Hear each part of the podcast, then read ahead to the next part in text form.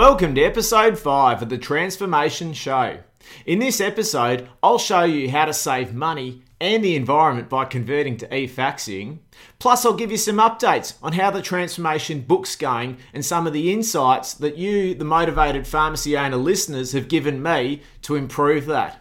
Plus, this week is National Stroke Prevention Week and how there was a big opportunity on Twitter for one of our national brands. Welcome to the Transformation Show, where successful pharmacy owners and technology partners help you to build a better 21st century pharmacy by embracing technology.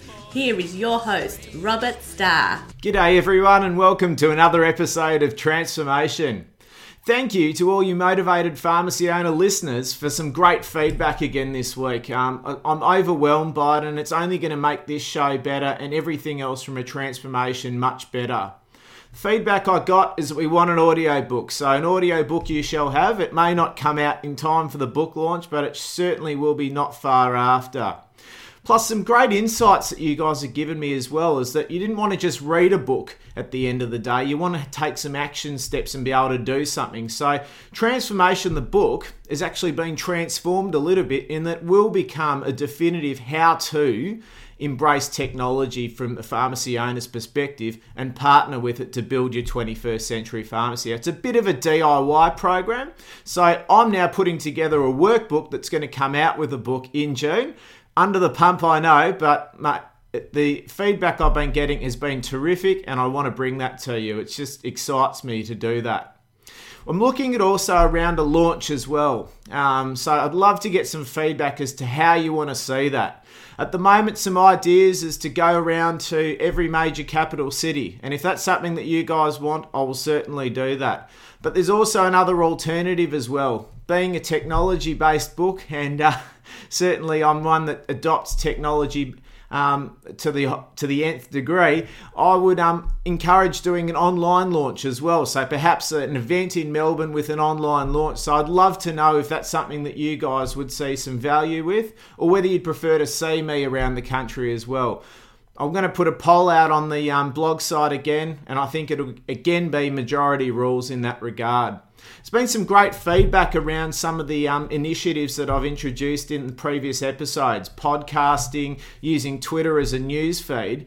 Um, but there's feedback has been as well that, as good as the instruction has been in some of the videos, that some of you may want a little bit more help as well. So I'm going to potentially start to roll out what I call mini transformations. So, if it's something that you see value in and that you want some additional help in getting a podcast set up and executed every week, that's something that I should be able to provide some greater assistance for you. And I'll put the call out there for some pharmacy owners to put their hands up and say, look, I'd like to be part of a trial. And that's something that we'll be doing over the coming weeks.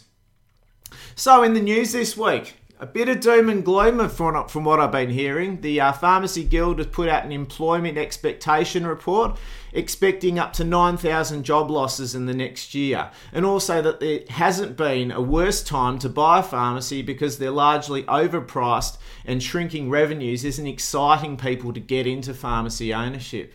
Well, much much akin to everything else that I talk about in this show, I'm here to tell you the opposite. I think there's never been a better time for a pharmacy owner to get into pharmacy, but you do need to commit to transforming your businesses into patient centric ones. So, what that means is that I just think that to strip it all the way back, we just need to find out what our patients' problems are and be exceptional at helping them solve them. And if we can do that, we're going to tailor our businesses to exactly our patients' expectations. I think we need to listen more and find out what that is. And putting that together with streamlining our operations, and I believe we can do that by partnering with some smart technology, which we're talking about, that we're able to then have the freedom to spend more time with our patients without needing to wear the hundred hats of marketing, accounting, bookkeeping, and all of these things that weigh us down and prevent us from getting out of our dispensaries and our offices and spending more time with our patients. So that's my little soapbox thing. Um, there's uh, Stroke Prevention Week as well. So I wanted to talk a little bit about stroke prevention and what, what's been happening this week. There's been a great mobile health application come out for iPhone and iPad, which enables pharmacists to, to do ECG testing in pharmacy. So a bit of screening there. And according to the research from University of Sydney, they could actually prevent more than 120 strokes per year, which is a fantastic initiative. And once again, this is a problem that our patients have, and we can help solve them by partnering with smart technology to enable us to do that not only efficiently accurately, but also in the greatest sense, make the biggest impact and save some lives in the process. So, great thing to hear there as well. Also, big big hats off to Chemmart this week as well, who did Australia's biggest blood pressure check as well. But in the same voice of me congratulating Chemmart, I think we missed they missed a massive opportunity by not having a Twitter handle. There's been some terrific um, store level Twitter handles that have bought into the campaign as well, but there's been no national voice from Chemmart. And now, what I can tell you about Twitter, we spoke about it last week as a news feed, but just even running a very quick report from 50 of an estimated 190 total tweets. That those 50 tweets that came out, particularly from Sunrise, Stroke Foundation, Chris Bath, people with big followings, it created nearly 300,000 impressions. And what that means is that 300,000 people got to hear about the great work that Chemmart's doing.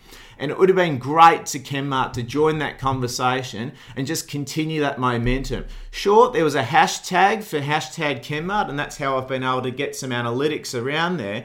But that's only from 50 of 190 tweets. I would estimate that if we did the full research and got the full report around that, it would be something in the north of about 700,000 impressions. So that's a big opportunity, but that should also highlight, even when we strip it back to a local level, why seven of the Chemmarts that do have Twitter handles, why they're going to get a great benefit from that in their communities and hopefully drive some more traffic to their stores because they've got a voice. So that's if, if you need proof of why we need to be on Twitter, we don't need to be there to create hysteria and post cat videos and controversial comments, but we just need to be there because the conversation is bigger than our communities. It's global, national, and people do like talking on Twitter as well. So we need to be there as motivated pharmacy owners in the in the area that we can have that conversation and bring those conversations where we want to do. So that might be in store or it might even be online if you've got an online presence as well. Okay, so e-faxing, what what what is that? So we're going to go through the four steps as, I spoke to last week. So the first step is education. So what does e-faxing do? Well, it does everything that we're used to a normal fax does, except it doesn't consume ink, it doesn't consume any, much power at all because it's coming through email gateways. So we're not actually having to create any additional appliances in the process, and we're able to send and receive faxes. But what we're able to do with electronic faxing that we can't do with normal faxing is that we can actually use email filters to our advantage to be able to channel certain phone numbers. So if you run a aged care business and you get a large number of faxes from nursing homes and it comes from a particular fax number, you can set up an easy filter either in Outlook or if you use Google Apps or Gmail as a, as a store platform that you can channel that to a particular folder and that can also then be forwarded perhaps to someone else. So if you have an off-site pharmacist and they've got their dedicated address, you can have it sent out to them as well. So there's a lot we can do with it in an electronic sense that we can't do with paper. With paper, we just simply have a fax machine that often lives in our offices. It doesn't live in our uh, dispensaries or the high traffic area. So it means that we've actually got to send someone out there on a routine basis and we can miss things coming through. I had some feedback even in our own stores over, over the last weekend is that, you know, warfarin dosing that was coming through on Friday night was just simply missed because no one actually checked it. But we've actually got electronic faxing working. We just need to have email on every computer. So we've actioned that first thing Monday, but because we've got in a digital sense, it was really easy to do that. So that, that's just a little a little advantage as to what electronic faxing can do. So where in our stores can that be useful? Well, we do receive faxes from nursing homes if we do have aged care businesses. We also receive those unsolicited faxes as well, and nothing feels better than actually just pressing a delete button instead of having to throw yet another piece of paper away because someone sent a holiday deal through or a cleaning offer or a travel offer. So, you know, we don't want those obviously. So we can just easily delete them as well. We may send Owings, owing reports out to our doctors as well, and they might be a significant number of pages. What would, what, how good would it be if we could just simply send a digital version via electronic faxing? And if the doctors use electronic faxing, and we have doctors that love using that, then we've just removed probably 70 or 80 pages a week of paper out of the workflow as well. So it, it has some tremendous advantages, and like I said, you can send and receive as well. There are some alternative solutions. Health Notes have a, have a great owing solution. I won't cover that today because that'd be probably a whole other episode as to what all of these notifications and SMS software can actually do. But that's another alternative out there at the moment. So what else can we do? Well, obviously paperless is a big big component there because we're not going to be using as much paper, we're not going to be using as much ink, and we're also not going to have another piece of machinery to maintain when it breaks down as well. So, what are we going to need? From a partnership perspective, we'll need a PDF writer. And what that is, is that just when you generate a report from your point of sale um, or your dispense software, it just means that instead of printing it, you print it digitally. So some of it's a lot of be familiar with Adobe Acrobat. That's a very good one. It's a you can get a free reader, but if you actually want to generate a PDF or a portable document, so what that basically is is just a, a, digital version of the paper that you print out. That's all it really is. Don't worry about the terminology there. That's all it really does. But there's also a free one called the Tiny PDF, and I'll put all these links on the blog as well. So don't worry if you missed missed the names or where they came from or whatever, I'll put some steps and some videos on there as to how you can do that.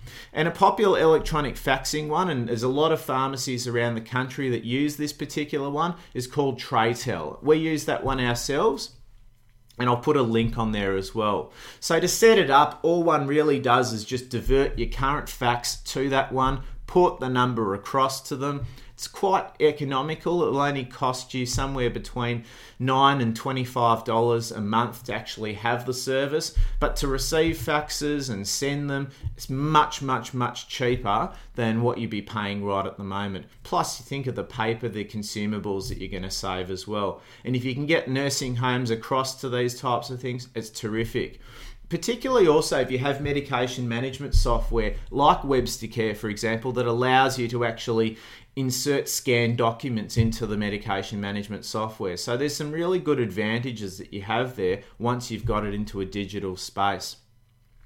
And from an optimization point of view, well, I guess it's just about trying to target one specific thing. All you really can do in the beginning is just try it out. They do give you a trial um, Trytel, so you can just forward it without porting it and just see how it goes. Um, but you can always refine it. You can create these filters that I'm talking about as well, so that all your nursing home faxes go to a particular folder in your Outlook or your or your Google Apps, so that a particular staff member can pick those up as they go through. And you know, a normal workflow in aged care is that you'll receive one of these requests. You'll check out the, the drug chart, compare it to the patient profile, and then action it from there. And obviously, then these charts get stored, which offers another opportunity that digital does that paper doesn't, in that you could file it digitally as well. I won't go into that today, but again, the opportunities are endless once we actually get into this digital environment. So, Guys, I hope you get a lot of value from that. I'll put a lot more information on there. There's a lot more that we can cover in a 15 minute podcast, but it's just a tremendous advantage. We're all looking for ways of being able to do more with less time and less and less money. Um, and this is really one of those. And potentially how you use fax in your business, this has a, this has a great opportunity to save you even up to $1,000 a year in consumables, paper, and also time and efficiency of having to run back and forth to a fax machine. So look, look forward to uh, hearing some great feedback from that from everyone. I hope you all have a great weekend and a week ahead, and I look forward to speaking to you again next week.